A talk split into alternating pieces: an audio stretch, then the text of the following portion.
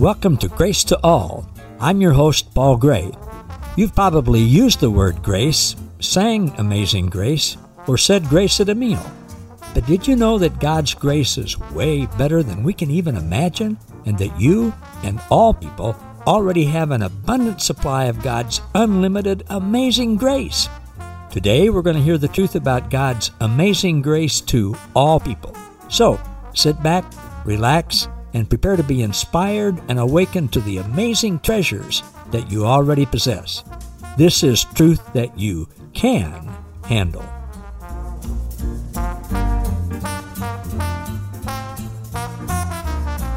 Hey, everybody. Thanks for joining me today for the last edition of Grace to All with Paul Gray in 2019. This is our 85th podcast for 2019. We just started the podcast this year, and I really appreciate all the different people we've got to interview and be with. And I appreciate all of you for listening and continue to listen. And we've got some great things in store for 2020. I'm titling the topic of our discussion today, Higher in 2020. Now, I want to start out by saying what you believe about God affects everything in your life. I believe most, if not all of you, probably believe that and probably believe that God is totally good. And that's wonderful for you. But God is interested in and God loves way more people than just you and me. Here's what the Apostle Paul wrote to the church in Colossae. This is the Passion Translation Colossians 1 25 to 29. He says, This is the very reason I've been made a minister by the authority of God and a servant to his body, so that in God's detailed plan, I would fully equip you with the Word, capital W, of God, the Word we hear from God ourselves. He says, There is a divine mystery, a secret surprise that has been concealed from the world for generations, but now it's being revealed, unfolded, and manifested for every holy believer to experience. Living within you is the Christ who floods you with the expectation of glory. This mystery of Christ, embedded within us, becomes a heavenly treasure chest of hope filled with the riches of glory for God's people. And God wants everyone to know it. That's because we're all his people. Going on in verse 28, Paul says, Christ is our message. We preach to awaken hearts and bring every person into the full understanding of truth. He said, It's become my inspiration and passion in ministry to labor with a tireless intensity, with His power flowing through me, to present to every believer the revelation of his or her being perfect in Jesus Christ.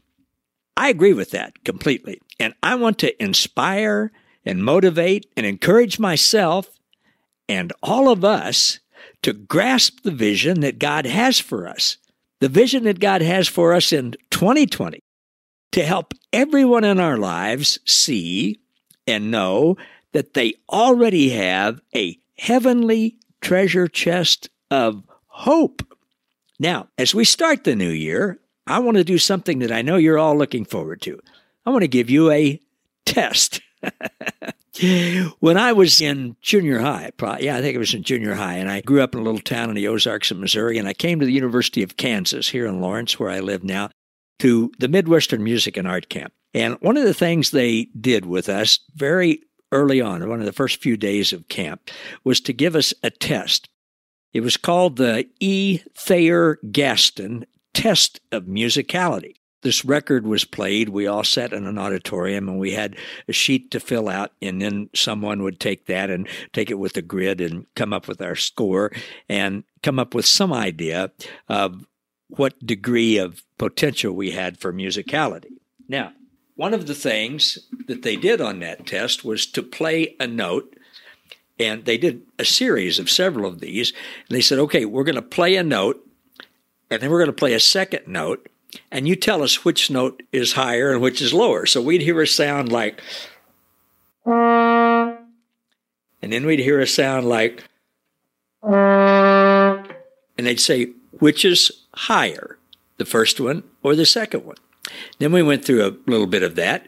And then they would say, all right, which tone is lower, the first one or second one? And they play a different series of notes with something starting out like this.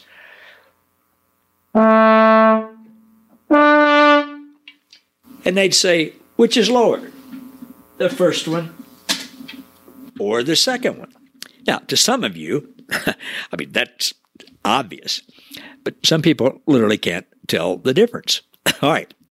I want to take that little example there of which is lower and which is higher, and I want to apply that to how we and how people see and think about and hear God in regard to character qualities.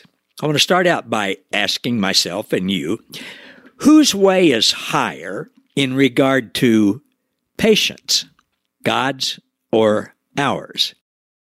Now, when I say higher, my understanding of that word higher and the way it was used in Scripture is higher is better. Whose way is higher in regard to patience? God's or ours? Well, hopefully you would say and believe God's. Whose way is higher in regard to grace, to giving grace? God's way or ours? And I want to give you just a few examples of grace in Scripture to show you how God, Jesus especially, who is God, gave us examples of the extravagance of God's grace, how it is so much higher than we would ever even expect. First one of them was a miracle Jesus did when he first called some of the disciples, Peter and John, to join him. They were fishermen. They'd been fishing all night, which was the time to fish in that day in that place, and they hadn't caught anything. So Jesus talks to them for quite a while in the morning after they came back in from fishing. And then he said, okay, now I want you to go out and cast your nets out, back out into the Sea of Galilee where they were, and cast them on a different side of the boat from what you did before, and you'll catch fish. And they knew this wasn't the time of day to catch fish. They knew that Jesus wasn't a fisherman. They knew they were professional fishermen. They knew that there weren't any fish. They didn't catch them all night, but they did it anyway, just to kind of humor him. Well, they caught so many fish that it began to sink two boats. so many fish that it began to sink their boats. That's an example of God's grace. He gave them something they didn't expect, that they thought was impossible to have, and gave them so many more fish that they couldn't even handle it. He did the same thing at his last appearance to the disciples before he ascended back to heaven. They'd been fishing, hadn't caught anything. He appears to them and he says, Cast your net out again on the other side of the boat. They did, and they caught 157 large fish. I mean, great big fish, the text indicates. And there are only five or six of them. 157, like a hundred times more than they needed. Large fish. All right. Then he changed water to wine. This was his first miracle.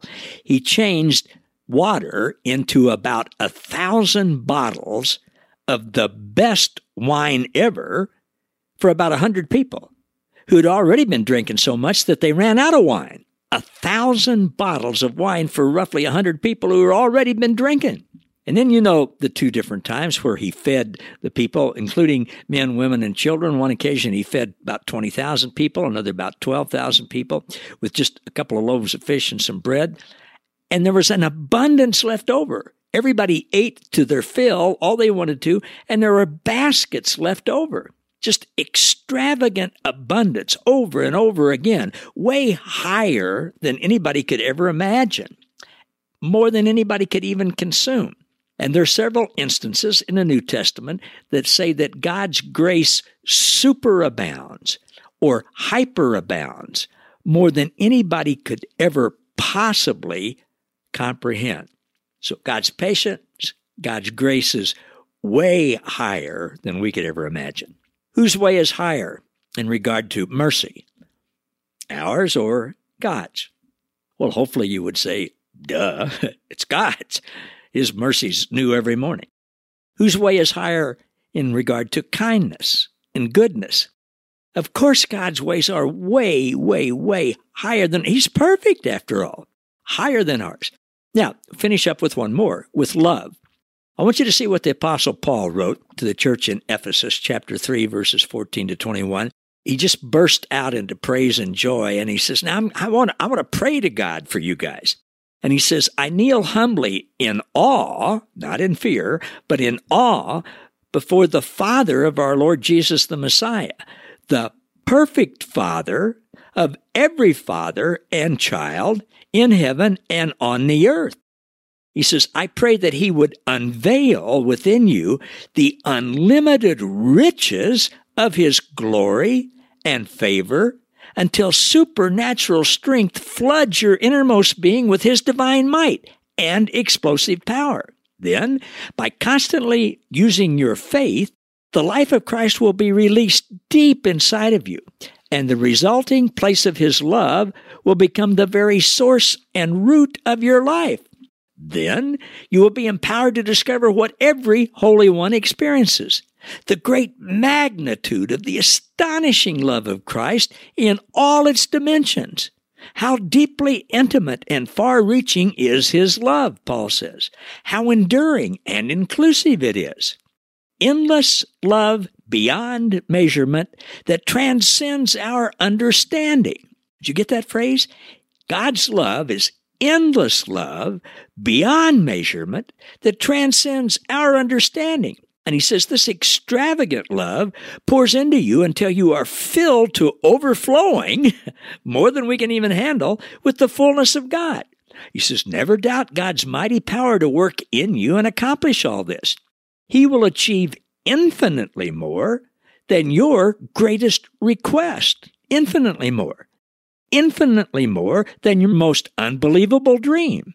And he will exceed your wildest imagination. He will outdo them all, for his miraculous power constantly energizes you.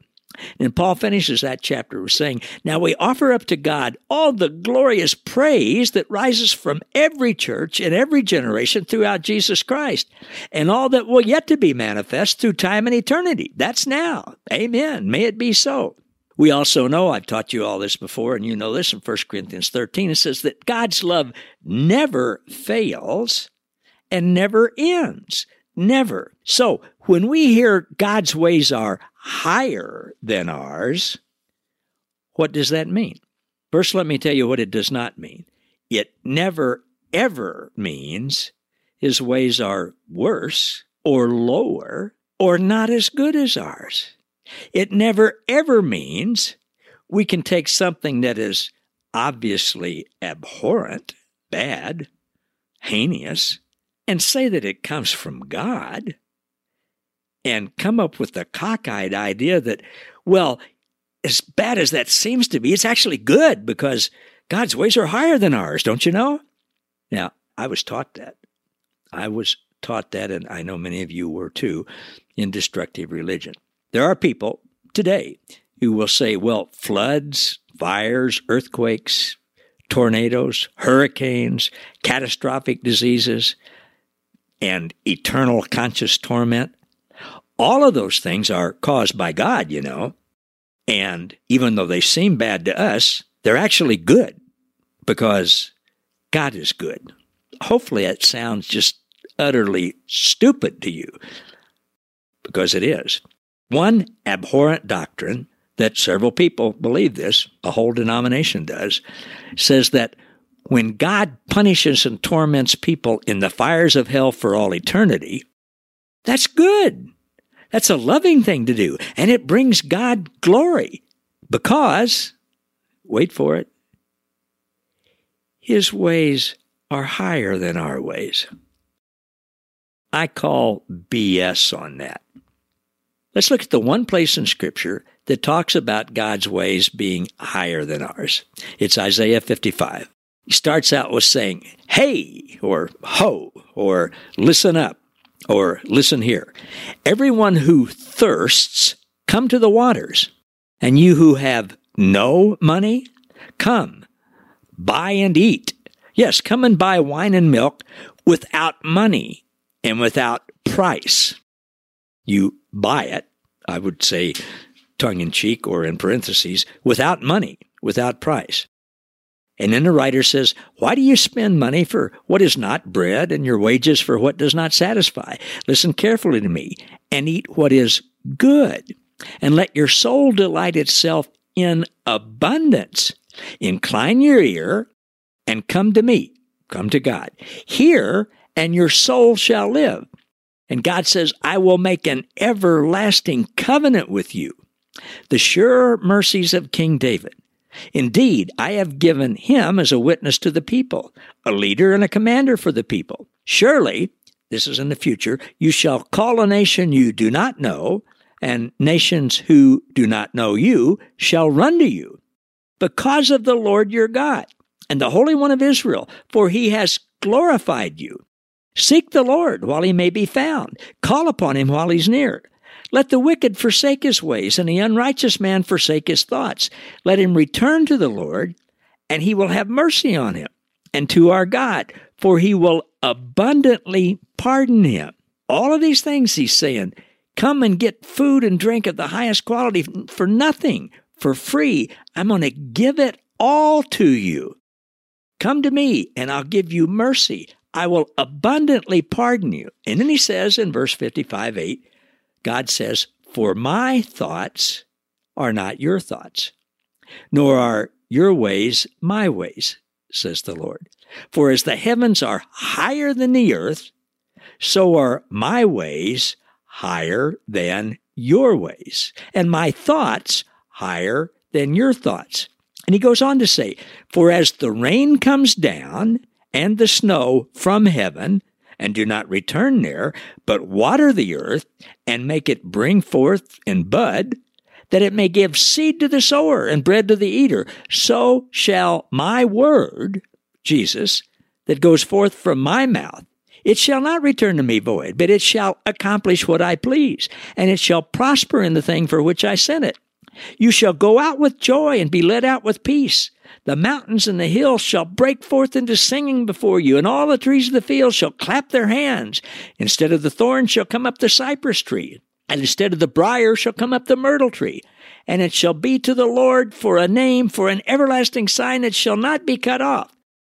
This whole chapter is showing that God's ways are indeed higher and better than ours. And verses 8 and 9, God's thoughts are not our thoughts, his ways are not ours. As far as the heavens are higher than the earth, so are his ways higher than ours and his thoughts higher than ours. That's sandwiched all around it, talking about God's grace and love and mercy that comes in abundance to us as a one way thing him. It's like snow and rain comes from heaven. It doesn't go back up. No, it only comes down to us. Whenever somebody says to you or triggers something that you may have learned a long time ago in destructive religion that, well, you know, God's ways are higher than ours. And even though this looks like it's a bad thing or it is a bad thing, and we know that that means that God must have caused it and that means it's good because God is good, we can just go, no, I'm calling BS on that. That's not true. God's ways are indeed higher than ours. That means they are way better than ours. There is nothing bad at all about God. There is no darkness in God. There is no evil in God. There is no punishment in God. There is no torture in God. God's perfect love casts out all fear of torture and punishment, John says in 1 John chapter 4. So most of you know that. If this is the first time you've heard it today, I'm happy for you because from now on you know that.